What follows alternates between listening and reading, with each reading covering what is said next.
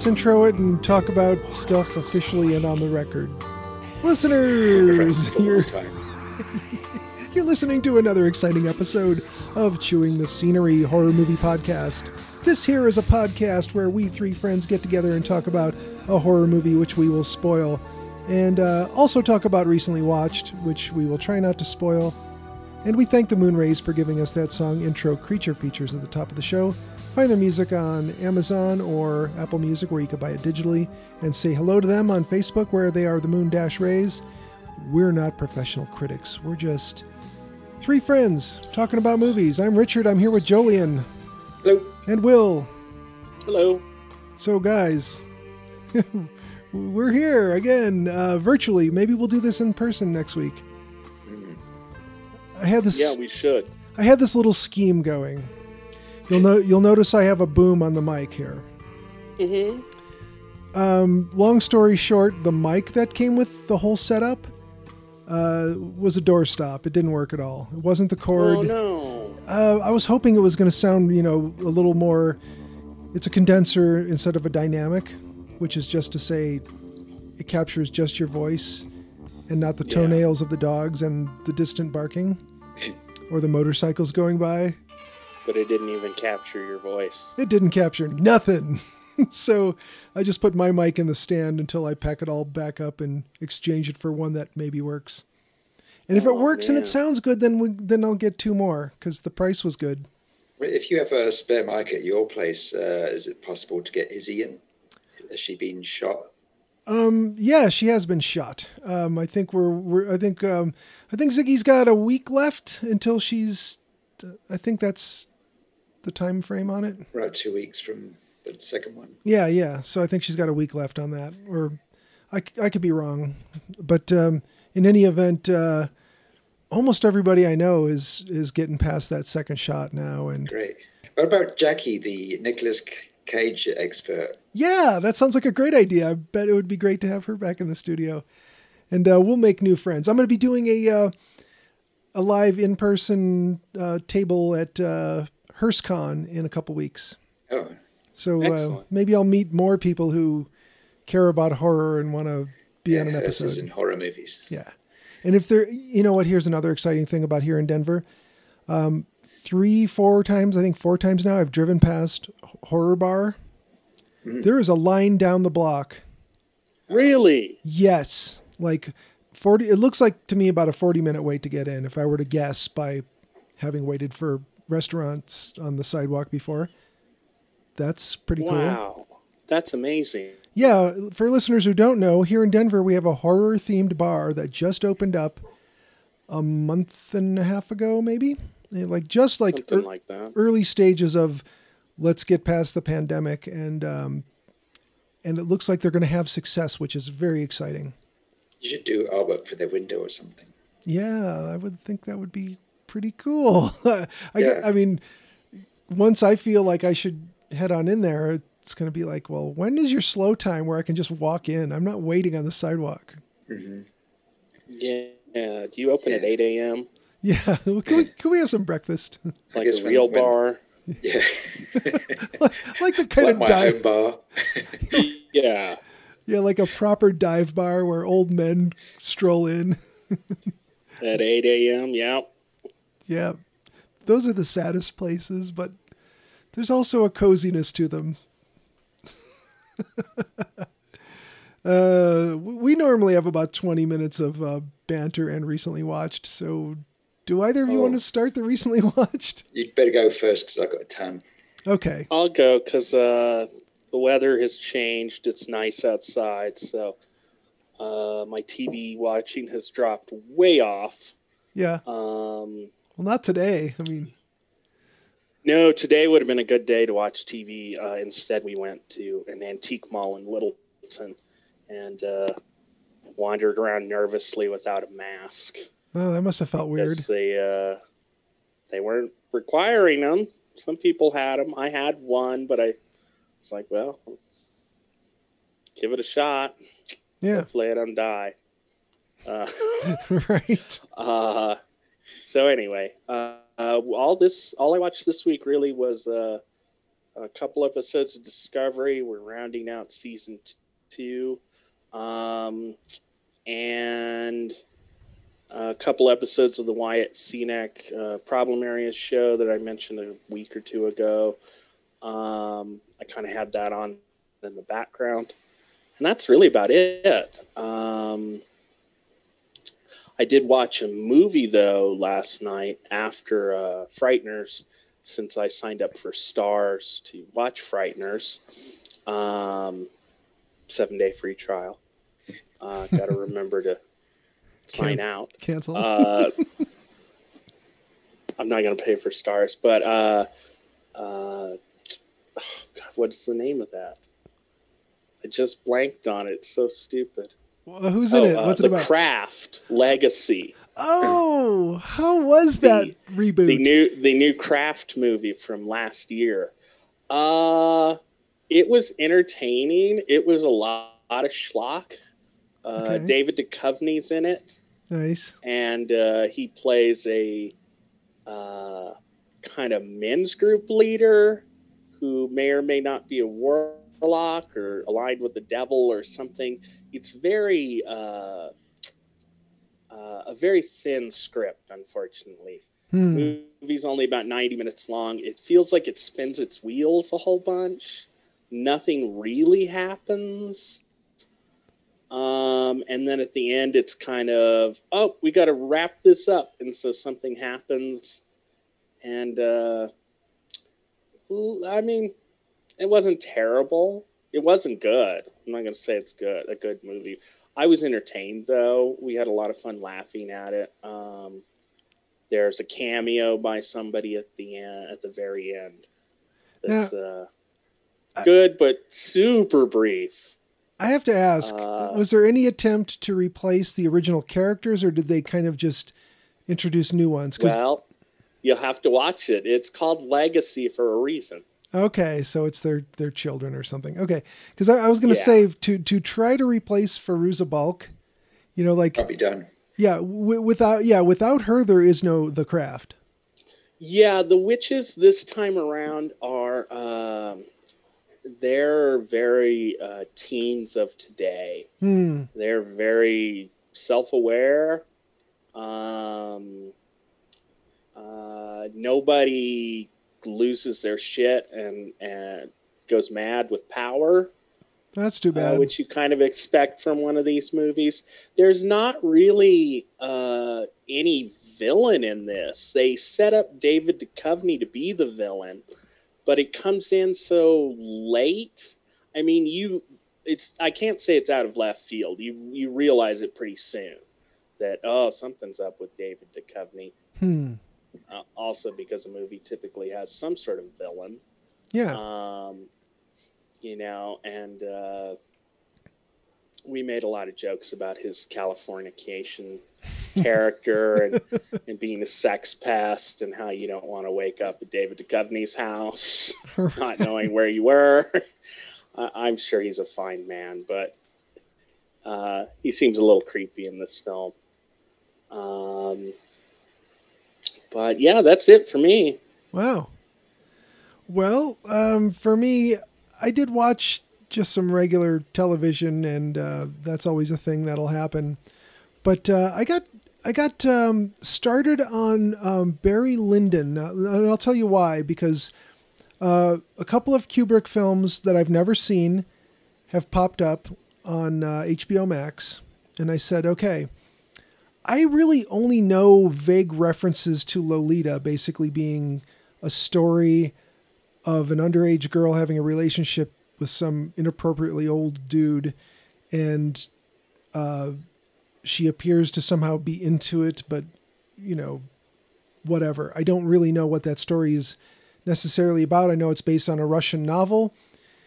And Barry Lyndon, I know, has a picture of some boots and a dude holding a gun for the poster. I know nothing of this movie. So I thought, okay, I'm going to start with Barry Lyndon. And it was kind of late at night and it's kind of a slow start. And I said, I am going to fall asleep to this. So I put that one on pause. And then uh, I just want to start it over and just say, all right, I'm going to start it after I've had my coffee and, you know, not, not like at 11 at night. Uh, It's it's pretty. No, no, it's it's real slow. I Yeah. remember. Yeah, I was maybe 20 minutes into it, and I, and I could just feel sleep creeping on. But Lolita, I, I was like, okay, I don't know how he handled this material. I don't really know what the material is. I just know that it's a vague reference all the time that people say stuff. famous book by Nabokov.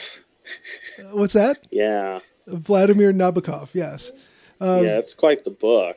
Yeah, and I understand that there were some changes because I had to do a little reading on it. It's like this seemed really tame, but it's also um, a 1962 movie, and you're dealing with the uh, the Hays Code of the 1930s as being your your moral compass you have to use, which means a lot of stuff is going to be coded or double entendres or whatever, and it's like you're not even going to really get the the dirt of the story and what it's supposed to be by following this movie. It's also played as a black comedy, isn't it? Yeah, it really is. It's Peter Sellers is in it, which he's he's great, of course. And uh, and I'm watching this movie and I'm like, I don't really, I don't really think I'm getting the story that you would get from the novel or maybe the newer version of the movie. So I just watched it as a nice black and white early 60s movie and you're just letting the characters be more innocent and you're looking at the cars and the advertisements and, you know trying Yeah, I trying to read I between the the- lines ahead. yeah, I watched the the remake first before I saw uh, Kubrick's or read the novel. And ooh, looking back on it, I don't think they made a lot of good choices. Yeah. Uh, some the novel material. is uh i don't know it's a real uh unreliable narrator there. Yeah you're getting it from the point of view of the abuser? I mean to call him what he is? Yeah. You know because he he's the adult he should be saying no. And uh whether the girl is supposed to be 12 like in the novel she, she- she's not into it or it's all in his head Yeah, yeah, like yeah, because it's it's voiceover, so you know from the narration that it's his point of view. You don't really know, so uh, it was weird, but it was kind of cool to see uh, some of the early use of uh, Kubrick uh, directing tricks. Like the movie starts from the end, and then does that four years later thing. But you see like the staircase set up from The Shining when he's having it out with uh, Doctor What's His Face. When he, uh, Right, yeah. yeah, it's the, the the setup is very similar to Jack and uh, Wendy in The Shining. So that was it was cool to see some of that. You know, less of the really dramatic one point perspective, but you could see where he was going. So that was pretty neat to to see that. But uh, couldn't make a lot of sense of um, you know, again, like you said, unreliable narrator.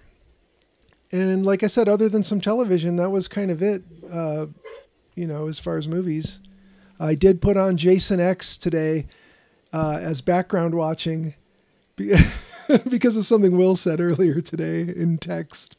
But I was uh, trying to get the mic all set up and tidy up some things, and I was like, "I'll just put on Jason X. I know what happens in that movie," and uh, it, it gets better every time I watch it. all right Jolien, what about you? All right, go and make yourselves a cocoa, get comfy. Right? All right. Uh, Santo and Blue Demon versus the Monsters, 1968. Uh, this in this one, Santo is up against. All right. Mad scientist, mad scientist assistant Waldo, the hunchback dwarf, uh, a clone of Blue Demon, uh, zombie henchman wrestlers, a random Martian who, who, just stands around in the lab and no one acknowledges that he's there. Hmm. Um, it's the same Martian that's in uh, Ship of Monsters, which is a great uh, Mexican sci-fi thing. Um, there's a Cyclops, I think, also from Ship of Monsters. Uh, there's Frankenstein monster, uh, who has a moustache and a Johnny Depp goatee, nice. and uh, and a kind of uh, proto wolf hairstyle. Um, there's a El Hombre Lobo, there's a Momia, there's a El Vampiro Humano, and there are two uh, Mujer Vampiro. Um, Santo uh, snogs one despite already having a girlfriend. because he's man. man. Yeah. Um, yeah, yes. My favorite bit is uh, Santo takes his girl, his actual steady girlfriend Gloria to this uh, uh, club called uh, Maxim, and they're sitting at a table, and uh, uh, suddenly it turns into this musical, and they and then uh, so they're pretending to watch this stage musical at the club, but it's obviously from a film at least ten years earlier. Wow. It's this whole bandwagon number. Uh, goes on for quite a bit, uh, and then um, the, and then the monsters pile into the club, and uh, uh, Santo sticks Frankenstein with a with a what he calls an electronic vibrator, which turns out to be a uh, tracking device, and he follows them back to their lair, and and uh, more f- fighting ensues. Something got lost in translation with the word vibrator. Yeah, he definitely says electronic vibrator. Um, Santo and Blue Demon in Atlantis from the following year. Um, this has got tons of uh, stock footage, especially at the start. Um, it's got there's lots of rocket footage from uh, Invasion of the Astron Monster. Um, uh, there's also they also use footage of another rocket, but they pretend it's the same rocket. It's obviously a di- completely different one. Got Chinese markings on it. Um, so you've got this guy called uh, Hugo Ulrich, who's a Nazi scientist who is now uh, calling himself Achilles and hanging out in Atlantis. And uh, uh after a while, about 16 minutes into the movie, Santo turns up and he's Agent X21 of Global Security. Um, so Achilles plans to uh, destroy the world with hydrogen bombs and repopulate it with his super race. So it's quite James Bondy, this one. Uh, Blue Demon gets captured again and turned against Santo again. Uh, that, that happens in most of the entries. Um, stops for a musical number again, uh, but this time they're just watching it on TV. They just sit, he, he sits down in front of the TV uh, and he just watches, and it just shows the entire musical number. Anyway, um, uh, you've got Chekhov's shark. Uh, every time they, to get into the uh, Atlantis base, you have to swim underwater through this tunnel. And every time they show the shark, but it never pays off. Um, so that was that was fun too. Um, all right, so I watched a British movie called uh, A Perfect Woman from 1949. Uh, directed by Bernard Knowles. Uh, this is a comedy about a scientist who makes an android named Olga, and she's modeled on his niece um, mm, because creepy. he only knows two women. and, the other was his mother. Yeah, the other one's his uh, housekeeper. Oh, played by Irene Handl. She's really funny, but uh, um, anyway, uh, so he he hires an equally dotty man, this uh, upper class idiot. So obviously Jeeves and Wooster sort of thing. He's this idiot who's got this like sarcastic butler, uh, played by Stanley Holloway. Uh, and uh, he, he, hires these these two to give his android a test run for the day, and uh, so um, hilarity ensues. Um, they're not to mention the word love because she's not being programmed with that. Oh, so sounds uh, like Ex Machina was a ripoff. Yeah, it's, it's one of the uh, earliest the, I mean, the Germans made a bunch of films about uh, scientists creating women. Like there's Maria from Metropolis, and there's Alraune, Um, but yeah, I think it's the first one where she's like uh, a scientist creates woman to be a perfect woman. On, I guess Frankenstein sort of does that as well. Um, let's see. Uh, oh, it's got there's, there's quite a few scenes. If you're into formidable 40s style negligee, then this is the movie for you because the women are in that quite a bit. yeah. Um, let's see. Uh, Man Without a Body from 1957. This is another British science fiction movie. Uh, came out two years later in the US. Um, this was back when you could sit in a surgery when a surgery was going on and smoke a cigarette. Yeah.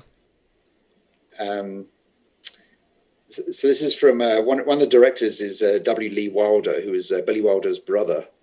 Oh, wow. He directed uh, Killers from Space, so you know what his oh so you know talent was in the family. Wow, I did not realize that was Billy Wilder's brother who directed that. Yeah. Oh wow. Ooh. So this one you got uh, Carl Broussard, who's played by George Coulouris. He's a tycoon who's dying of a brain tumor, and uh, he hears about this transplant surgeon in London named Phil Merritt, who's played by Robert Hutton from the Slime People. Um, so Phil Merritt has successfully transplanted monkey brains. So this uh, tycoon reckons, well, he can swap my brain with some with someone younger, and then I can go on living. Um, so uh, he wants a great man's brain to be put into this body, so that he can use this great brain and be this like superhuman tycoon. So uh, to get uh, inspiration for what great man's brain he wants. He goes to Madame Tussauds and goes on a tour. So it shows you a bit of 1950s Madame Tussauds Wax Museum. And uh, he, so he talks about Henry VIII, etc. And then he gets to uh, Nostradamus and he goes, oh, that's my man. So um, uh, they he, he goes to, uh, he hires a bunch of crooks. They go to Paris. They bust open Nostradamus's crypt, and Nostradamus was like around in like the early fifteen, early to mid fifteen hundreds. Mm-hmm. Yeah. yeah. So yeah, he's, he's he's pretty mouldery by this time. You suspect, you know. But yeah, I don't think much is left. Yeah, they're pretty confident that they can restore his brain. So um, they bring that back to London. They just take the head and they hide the head inside a bust of uh, uh, what was it? um, yeah, bust of his mistress. Oh, Odette. Um, so they bring that back, crack it open, and then they stick it in a tank. And lo and behold, it comes back to life. Uh, you've got this laboratory with you've got this like Nostradamus's head in a bubbly tank. You've got things on the wall like uh, human arms and a, an eyeball that swivels around, and uh, on the table there's a monkey's head that, that like looks around.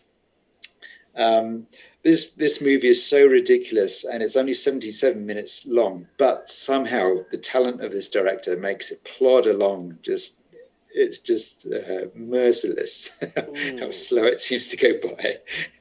Uh, but the ending is great. Um, let's see, uh, the Wacky World of Doctor Morgus. This is a this is one of the few movies about a horror host. Yeah. So you know what?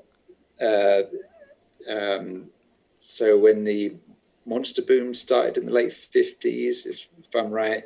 So when the Universal sold their monster movies as a package to TV, local stations would play these things over and over, and and on weekends late at night, local uh, characters would uh, host them.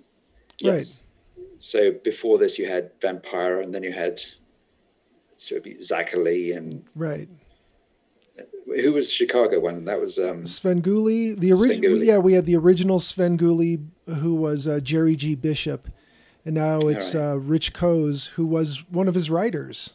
Oh, great! And he took on the mantle, called called himself Son of Sven Svengoolie, and then uh, I, apparently Jerry G. Bishop said, "Just call yourself Sven Svengoolie. You are him. Okay. You're him now." He's not grandson of Svengoolie. No, no, and, and he was uh, the original Sven Svengoolie was a hippie type character and uh, yeah, modern Sven Svengoolie is now a uh, Undertaker type character. Oh, okay. Yeah. So this this was the New Orleans one uh, in the early '60s. Uh, Dr. Alexander Morgus uh, and the actress Sid Noel. Um, and you know, when a movie calls itself wacky, you're just Mm, braced for the worst. non-stop roller coaster laughs.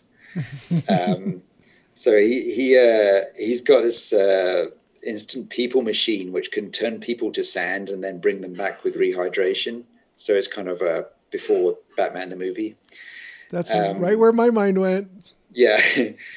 uh, it's uh, it's it's pretty bad, um, and it's got one of those soundtracks which tells you that it's being hilarious, so it just makes it even worse.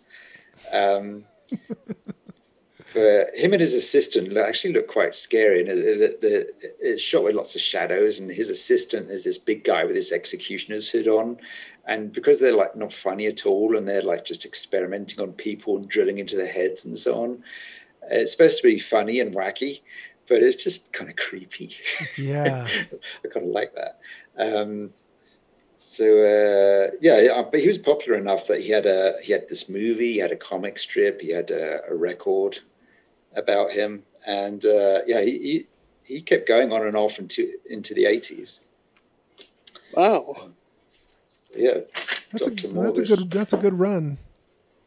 Um, the Dead Don't Die. It's the TV movie from 1975. There's been like three movies called The Dead Don't Die now. Yeah. Uh, this one's directed by Curtis Harrington, who did Ace uh, TV and um, you know, theatrical movies. Um, scripted by Robert Bloch. Uh, stars John George Hamilton as Don Drake, and the cast is like uh, they they got Ray Milland, uh, Linda Cristal, Ralph Meeker, Joan Blondell, Reggie Nalder, Yvette Vickers. Um, so this one's about uh, voodoo in uh, 1930s uh, Chicago, I think. Uh, so uh, George Hamilton plays Don Drake, whose brother Ralph gets the chair, and uh, Ralph uh, starts turning up. He glimpses him outside the window and so on. Um, Ray Milland runs a dance marathon, which is a kind of carnival of souls feel to it. This guy's Nice. organ playing and all these people like shuffling around like zombies. Um, Reggie Nalder, uh, he gets this scene that kids remember. If they, if you saw it when you're a kid, you remember the scene where Reggie Nalder is in a coffin in his funeral parlor and he gets out the coffin. Uh, Reggie Nalder, uh, he's this uh, very uh, emaciated face, and uh, he was in Bird with Crystal Plumage as one of the assassins, and he was in um, Salem's Lot as the vampire. Oh wow. Oh, okay. um, uh, Don falls for a woman who's been executed by a guillotine. she wears this uh, wears this jewelry to hide the uh, s- stitch marks. Yeah, never trust a woman with a choker jewelry Yeah. on. Um, unfortunately, the uh, print I watched was on YouTube, and it's really wobbly and murky. It's hard to make out what happens at night. Um, I saw another Android Woman movie called The Tin Girl from 1970. Uh, this is a, an Italian one by uh, Marcello Aliprandi. Uh, this one is really self uh, self indulgent, self consciously arty. Um, so I kind of liked the uh, uh, the uh, comes comes up with some really good images. Um, this is about a man who tries to break away from his conformist uh, career and he fixates on this alluring beauty uh, who has a taste for medieval armor. Um, uh, it's, uh, it's it's quite a good story, but it goes on a bit long, I think. Um, uh, the Man Who Thought Life. This is a Danish movie from 1969. Uh, this is a beautiful looking movie. It's, it's this very wide aspect ratio, black and white, um, full range of grays. It's a uh, really nicely shot. Uh, if you're into Kubrick, you'll see, you know, from shot one, it this uses a lot of one point perspective, Mm-hmm. but it, it's uh, it, it's not like just paying tribute to Kubrick. It's really meaningful why they're doing that. Oh, good. Um, so this is about uh, there's a surgeon who he's a neurological surgeon, and uh, he's got his uh, he's got everything. He's got his beautiful actress wife, uh, beautiful home, uh, great career, Uh, then he meets this uh, uh, patient who claims that he can bring things about with the power of his mind. Uh, and he wants to be operated on to make himself even more powerful because he can generate objects um, and he can and he's generated a mouse for a couple of days at a time but he wants to be able to generate full-on organic beings and uh, but he needs an operation in order to to do that. Um, and I won't tell you any more because it's uh, it's really neat. Uh, I, I, like this one a lot. Um, let's see. Uh, uh I watched uh, Balaoo, the Demon Baboon. This is from 1913. Uh, half of this movie survives. This is this was interesting. I've wanted to see this for ages. Um, this is like a really early ape movie, but it has all the contents of the later ones. Uh, so you have this uh, uh, ape is brought back from Java to these scientists, and they uh, they do experiments and make it more human, and then they pretty much reject it. Um, and uh, but it's fallen in love with a beautiful woman, and uh, that brings about its tragic end. Hmm. Um, uh, so another Mexican one called uh, El Baul Macabro. This is from 1936. Uh, this, is a, this, is another Mexican uh, uh, mad scientist movie. And this actually stars Rene Cardona, who directed a bunch of them in the you know from the 50s onwards. Um, this has got a ridiculously Mickey Mouse soundtrack, which I didn't like. Uh, you got a scientist and a deformed assistant who drain the blood of young women to sustain his wife. So it's sort of got a uh, who's the ice fella from Batman? Mr. Freeze. Yeah, yeah, yeah. So he he's in the long tradition of scientists who are doing horrible things to other people in order to sustain their wives, loved one. Yeah, um, it's got a quite a surprising bit from the mid 30s where uh, this bum tracks this scientist who's like dropping off things in these bins in the street at night, and he uh, he thinks he's just dropping off well, he doesn't know what he's dropping off, but he looks rich. So he follows him and he, he sticks his hand in the bin and pulls out this human arm. Oh, nice. Uh, yeah, I was, I was, quite surprised to see that. Um, let's see. Uh, watched uh, Zombie 4 After Death. Um, this is uh, one of the Italian uh, ones that followed on from Zombie. Uh, it's not actually officially part of the series, but it's lumped in with them. these scientists who are they, they gather on an island to experiment on cell regeneration. And uh, this local girl uh, they treat dies of cancer, and she happens to be the daughter of a voodoo priest. And he throws a curse over the island, and all the dead arise, and everyone's killed. Twenty years later, the girl, the adult girl, comes back. Uh, she, she, was like the only survivor, and uh, there's a bunch of mercenaries and there's a bunch of uh, investigators, and uh, they find uh, the Book of the Dead. And of course, this being a horror movie, they read the Book of the Dead, and uh, everything goes wrong again. Um, this has got a completely nonsensical ending, uh, very goopy. Uh, delivers on the gore and stuff, but it's so flat and it's just it's just tired. It's like the fag end of the zombie cycle. Uh, so another Mexican one called Cemetery of Terror from 1985. Um, this one's actually uh, a Halloween crossed with zombie movie. Uh, literally, it's, uh, it's three uh, young uh, doctors or medical students. They tell their girlfriends that they're going to have this uh, party, and they say, "Oh, it's going to be this big jet set party at this mansion." Um, but they're lying because it, they just want to get these girls back to this grotty old haunted mansion and uh, with a bunch of booze and have their wicked way. And uh, so the, the girls get there and uh, they, they're, and they're really angry and they won't have anything to do with the, with the lads. So the lads are really angry at the women uh, because they're not, uh, they're not interested in, in them. You know, go figure. Um, so the lads say, Hey, we've got a great idea. Let's go to the mortuary, steal the ugliest body we can find, take it to the cemetery. Uh, we've got this book of Devlon we found in this old house, and we'll read the rites from the book of Devlon on how to bring back a, a dead person. Meanwhile, there's this uh, there's Doctor uh, Cardin, played by Hugo Stiglitz, who you remember from Nightmare City. Yeah. Um, he's he's he's playing this Doctor Loomis type who's desperately lo- looking. Uh, he, he wants to get the corpse of Devlon, who's this mass murderer, because uh, he sees him as superhuman, and he wants to get this corpse and burn it because he, you know, he doesn't trust it or stay down. So guess whose body gets stolen from the mortuary? Taken back to the cemetery, he gets revived, and uh, and then goriness ensues. But that's not the end of it because uh, then there's a there's, meanwhile meanwhile there's a group of kids, actual kids, uh, who are trick or treating, and they want they want to go into the cemetery and uh, get to the center of the cemetery, uh, do something stupid, and then run back out of the cemetery. That's their uh, that's their fun for the Halloween night. So this all comes together, and uh, it's you got this uh, undead killer called Devlon, who's who who's literally a slasher. He, he doesn't use weapons. He's got this uh, he's got these stubby fingers with claws, and uh, so he just slashes people until they die. It's, it gets pretty gory.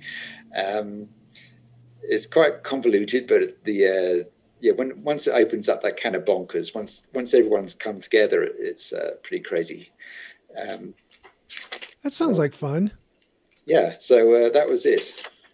Well, you did get some watching in. So, any listeners who heard you saying you were working and couldn't watch movies, now they know what what amount of movies you will watch given the opportunity. So, The Frighteners. Um, yeah. yeah. we watched this one. Uh, now, if uh, if you all remember, I was saying, well, you know, uh, I was really into uh, the performance of um, Jeffrey Combs and Reanimator as uh, Dr. Herbert West, and uh, I heard him on a podcast talking about how he sort of developed, you know, he helped develop his character for the Frighteners, and I felt like, well, I remember feeling kind of like a Tales from the Crypt or something like that when I watched it, and I remember being a little less like. I mean, it was it was more comedic and less like straightforward horror, but it had a lot of, you know, really spooky effects in it. So I need to give it another watch. I, I think I probably saw it around when it came out, or was released on you know whatever form of video there was at the time. And so um, uh, it was my pick, and uh, I watched it last night. So uh, before I say what I think of it, uh, Jolien, you own a copy of it. Uh-huh. What do you think of the movie? Uh, I think it's my the Peter Jackson film I like the least. yeah, it was directed by Peter Jackson and uh, produced by Peter Jackson and Jamie Selkirk, who I'm not very familiar with. Um, what part did Zemeckis have in this? Well, I want to say he was involved. One of the exec producers, I think. Uh, that must have been it. Let me see. Um, anyway, we had uh, music by Danny Elfman, so some top shelf stuff there. Some good casting, but uh, yeah, you own it. It's your least favorite Peter Jackson. So, yeah. what's your most favorite Peter Jackson? Uh, Lord of the Rings, the it, trilogy. Yeah, uh, is King Kong up there too? The remake.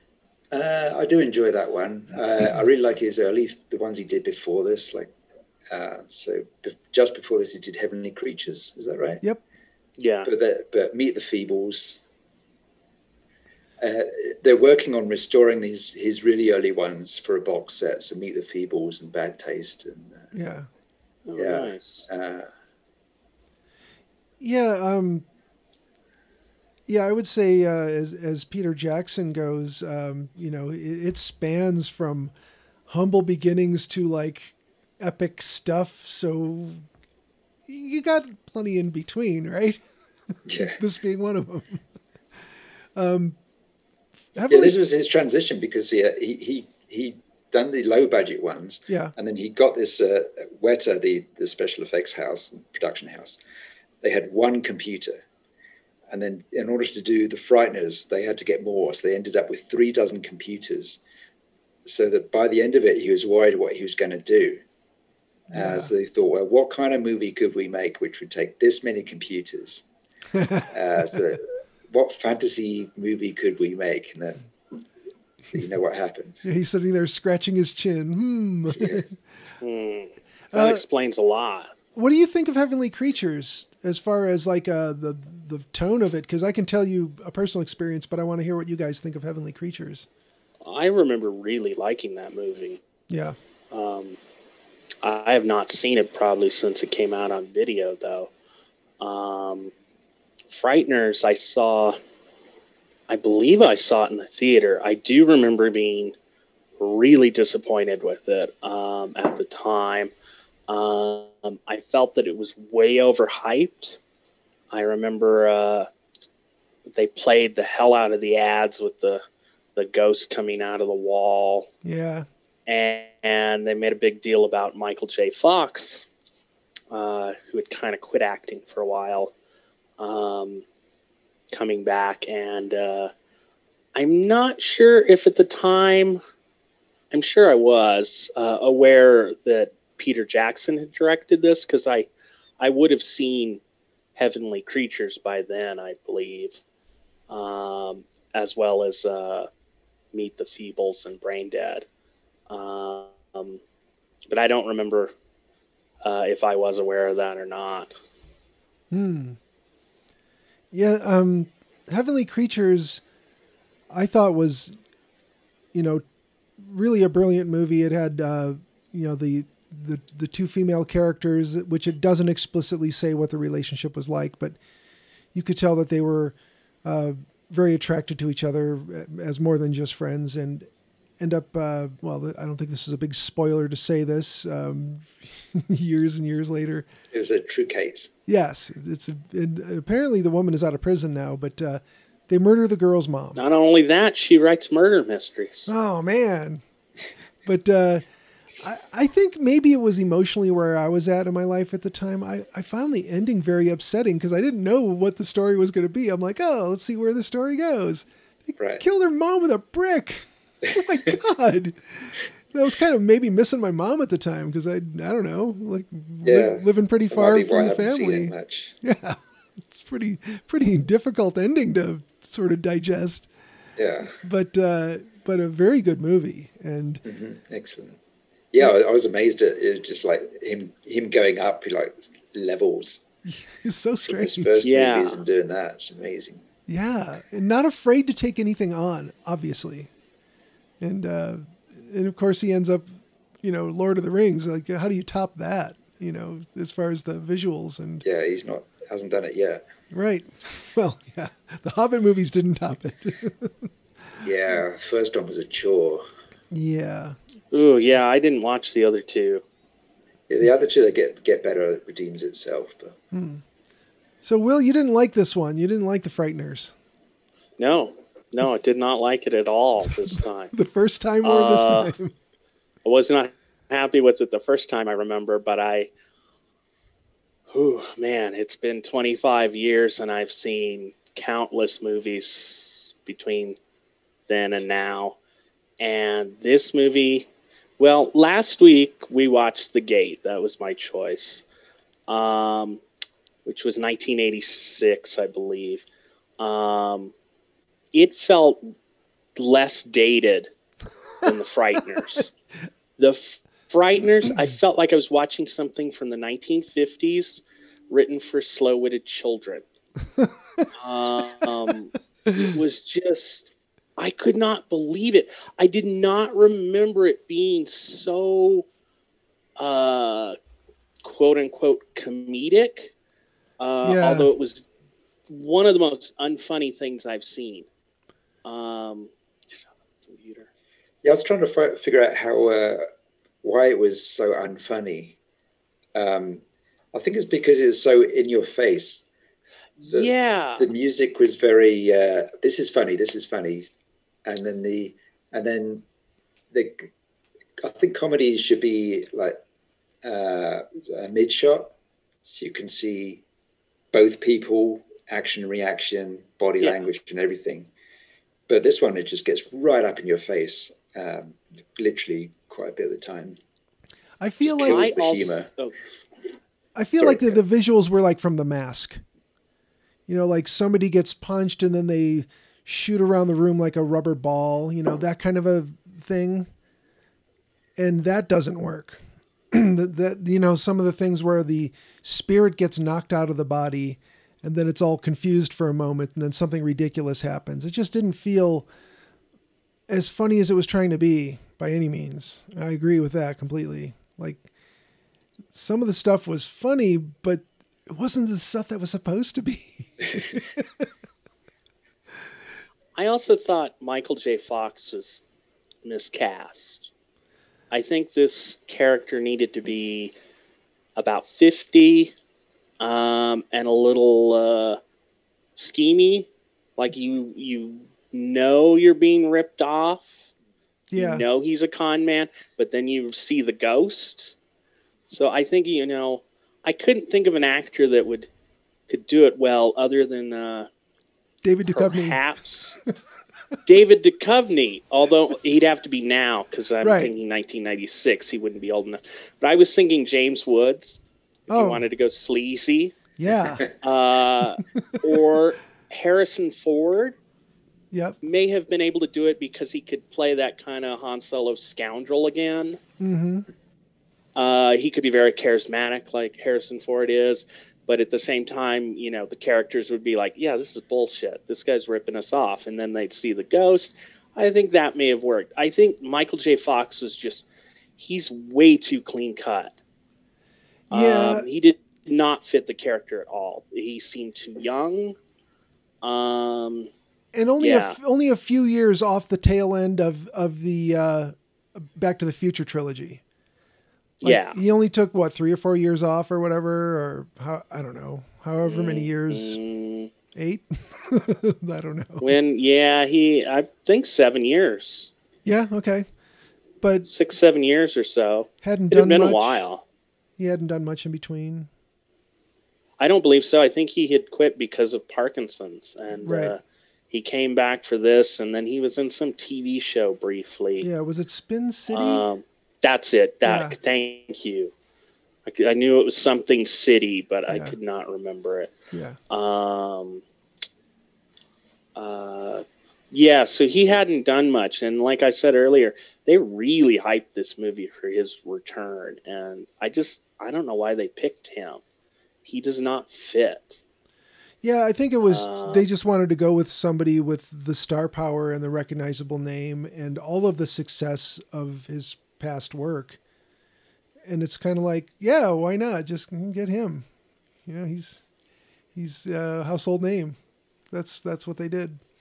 Uh, when he was driving in that, uh, what was it, a Volvo he was driving or a yes. Saab or something? It's like he's driving like the first scene you see him, and I'm just like looking at this car he's driving, and I'm trying to figure out a what is it, and b is he so broke? It's like, oh geez, Doc, I can't even afford an interior to my car. And then he arrives at home, and there's no interior like wallboard put up in his house. It's just the studs and rafters. So uh, we get it. He's broke. He can't have an interior to anything he's in or driving. And uh, if he's such a good scammer, why is he so broke? What's he spending it on? Yeah, how many times I can don't you know. pull that scam in the little town and Yeah, and what were the why did the ghost hang around? What was their what were they getting out of it? Yeah, I wondered the same thing. Um, I, I did like the got a- costuming, the outdated costuming for the uh, ghosts. That was kind of fun. It seems so on the nose. Sure.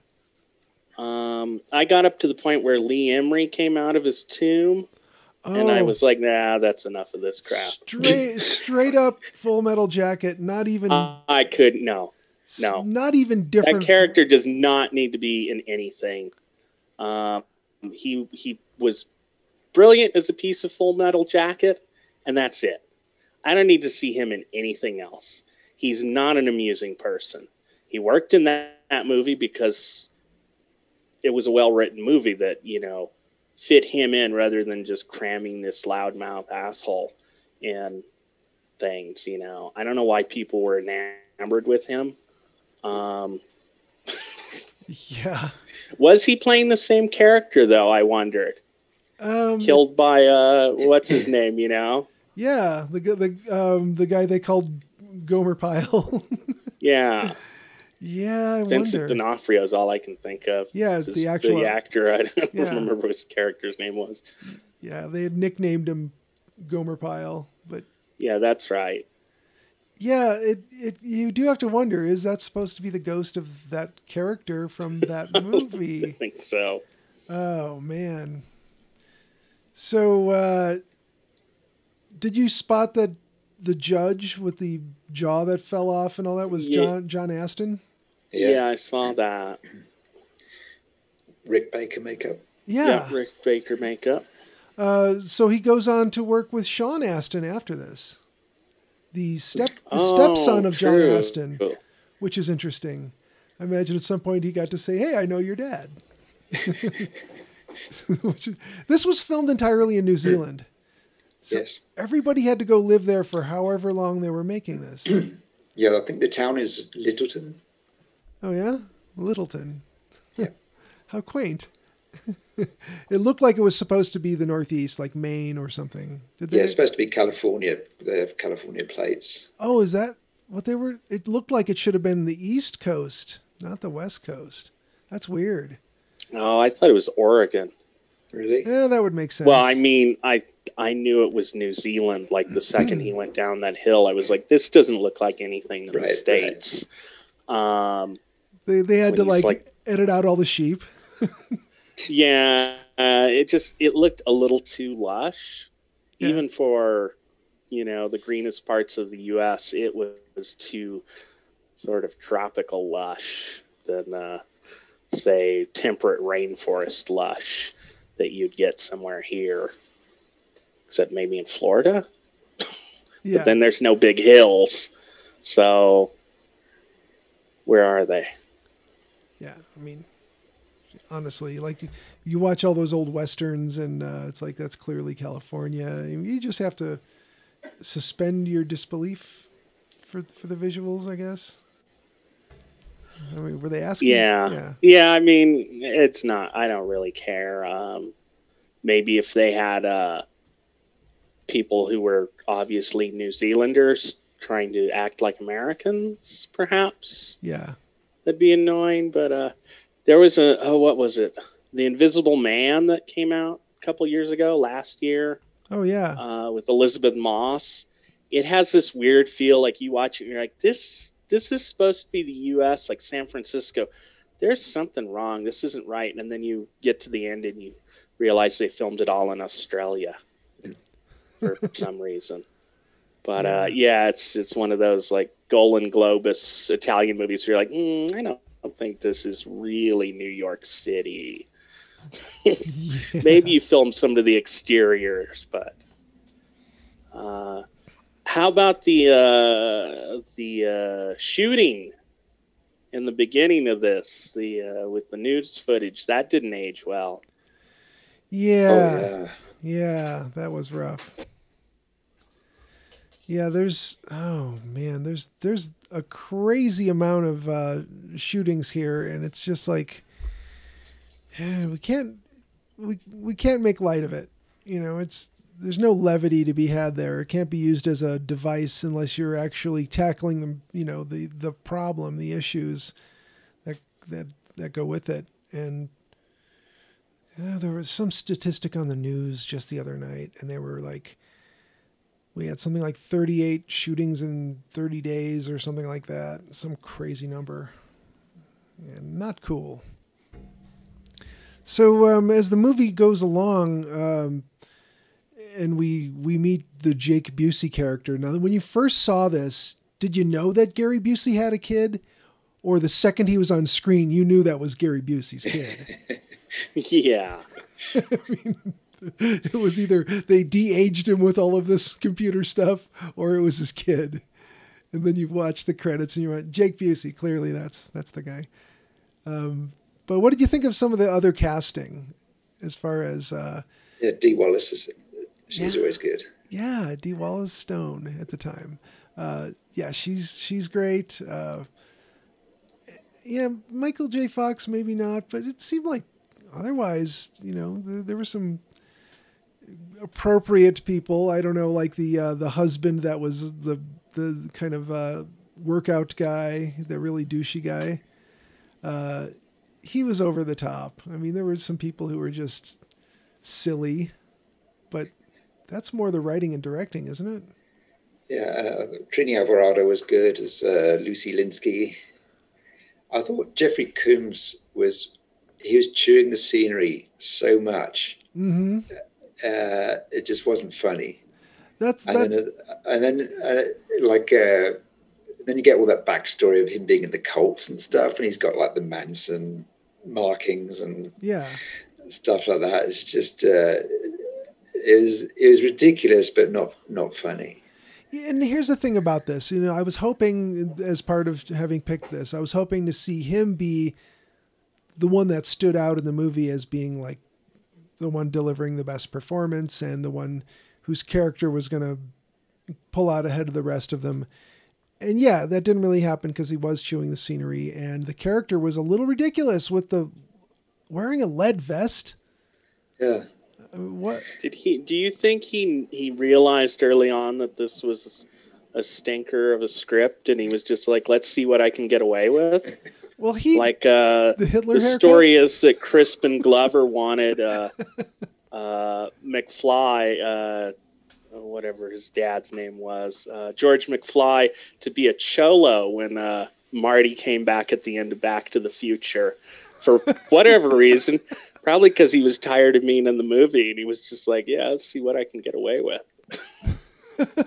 they did not ask him back. No, yeah, they they replaced him in uh, with He the uh, sued and won. oh yeah, because they made him look and sound like him. They put makeup on him to look like him. Yeah, they used a cast from his face from the first movie, I guess. Yeah, it's like Yeah, weird. that's not okay. So yeah, I wonder. I didn't get to the part with Jeffrey Combs. I don't remember his character. Um, Well, uh, Herbert so, West, but I but, wonder if he didn't just because I know he helped develop this character a lot. So Yeah, he he wanted the Hitler haircut. He's he's like, my character should have like the young Adolf Hitler haircut, and it's like okay. He just wanted him to be overbearing and weird, but in a movie like this, I guess for your character to be overbearing and or weird, you have to go too far, because the whole rest of the movie is kind of overbearing and weird, and not funny where it's trying to be funny. Yeah. So I think there's too much going on. yeah, there is. Um, yeah, Yeah, by the end of the movie, either either you're you're sick of it, rightfully so, and ready for it to just wrap up, and just like okay, Yeah. we're fine, or you're not that smart and you think it's the best movie ever made. I don't know. There's lots of these little scenes where it's like, yeah, that's really cool special effect, but that doesn't advance the story at all. Um, uh, yeah, there's, there's just too much. That like every character had this bizarre backstory which you get treated to. Um, it's not needed. but but yeah, some sometime into the second or third hour, I was I was thinking if they they were really good at doing this in the forties, where you'd have a romance involving uh, spirits from beyond, and you might have some kind of crime to clear up, some other story, and you have this theme which is in the Frighteners of uh, people being afraid of caring or dropping their shields you know that just keep it keep it focused on the theme because that's an interesting one. And you've got this romance going um, and but uh, so many of the characters get equal time when it should be focused on the on the central theme and characters. Um, it just went on too long.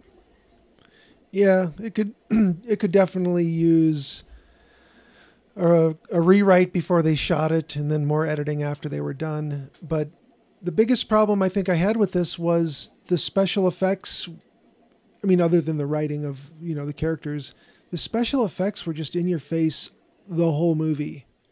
Like you didn't get a break from it. You know, the Grim Reaper was leaping out of walls and ripping people's chests and shooting in through the air, and there were ghosts everywhere. You know, popping in and out of things, and it just didn't stop. And you know, if you dial it down, make the audience want it. You know th- th- that's the problem we've had with other movies is like you you're not left wanting it. You're given too much of it. It's like yes i like cake. I don't want the, an entire wedding cake for dinner. Yeah, I, I felt that uh, this is the first Peter Jackson film I saw where it felt compromised, where uh, a studio wanted another Ghostbusters, yeah and uh, they said, "Well, what worked for Ghostbusters? Well, it was uh, it was wacky and it had lots of special effects, and people really love special effects. So Hmm. Yeah, it it had that feeling uh, early on that this is trying to be a Ghostbusters with a touch of Poltergeist and Beetlejuice mixed in, yeah and it's not working. Yeah Did you guys see uh, Peter Jackson's cameo? yeah, oh which one was he He was the uh, kind of fat punk kid who, who ran into Michael J. Fox coming out of a building. oh with all the He was piercings Grim Reaper shirt. Yeah, yeah okay yeah. That, I was like, oh look, there's Peter Jackson. he's done this in a lot of movies oh yeah, He Yeah, does. it's a Hitchcock thing. well sure You always watch those to see who you know. When's Hitch gonna show up? yeah so um i guess uh this we're at a, about our normal length of time on the show uh should we do the recommends Yes, will go ahead highly recommend. Um, watch it twice. Watch the director's cut, which I understand is 15 minutes longer oh, and wow. uh, wackier. Adds some wackiness that the that was sort of restrained in the uh, in the theatrical cut. lots lots of clump No, uh, avoid this. Go watch Ghostbusters, followed by Poltergeist, followed by Beetlejuice. That's a good day. shaken or stirred which i mean you know. Yeah. uh jolien what about you Yeah, pretty much the same. Yeah. Yeah, this one disappointed me. I was really hoping that, you know, I, I heard Jeffrey Combs talk on a podcast about how he, you know, helped develop the character, and I was hoping to see him kind of stand out more in a good way, but not just be another, you know, overdone character. And, uh, you know, he clearly was doing something that he wanted to do, but I don't know what that was. And uh, I'd, rather, Cocaine. I'd rather watch him in Reanimator. Yeah. On that Yeah. note, Uh, I bought I bought the disc of uh, Rea- Bride of Reanimator yesterday. Oh, nice. yeah, I was. I uh yeah, I had hoped to rewatching this it would uh maybe I I would like it, I would appreciate it Yeah. because I had remembered being disappointed by it and had not watched it since, but ooh, Yeah, a good one. rewatch Redemption. Not happening uh here. looking at looking at reviews um online, somebody made mention, I don't know if this is true, this is why I'm bringing this up, that they thought this was kind of a ripoff of an Indian movie called Clerk. Have either of you heard of this? no. It sounds like it's he runs the same sort of scam. He he has ghost friends and he can see ghosts, and so he has some haunt places. Uh, it might be something we look for. Um, I'll try and find it. yeah, clerk, Interesting. not clerks. No, No, that's definitely different. so um, for next, Not an Indian person in the whole movie. no. Uh, so for next week, Jolene, I think it's your pick, isn't it? um, Yes. all right. Do you want to do another Jeffrey Combs? Sure. Sure. all right. I'll uh, I'll send you um, Necronomicon. Cool. Oh, okay. And So, hopefully, so watch for it. okay. Okay. Hopefully Sounds he good. redeems himself. One can only hope. All right. Anything else before we get out of here? I don't think so. All right. So Necronomicon. Maybe next week we can meet in person. I'm ready. If you guys are ready, I'm ready. I'll just uh, make sure there's a appropriate number of mic stands and chairs in this room, and uh, we'll do it. All right. Awesome. Yeah. Exciting. Yeah. Yeah. it's going to be weird, though, right? Yes. Real weird. All right, guys. I have to wear pants. Touch your face. Pants, man. no mask, but yes, pants. Yeah. Oh yeah. All right. Well, let's uh let's call it a show. Okay. Listeners, thank you for listening. Frighteners. Why bother? that was the catch line. That was the poster, right? It's on the poster. That was the art. poster. Frighteners. Why bother?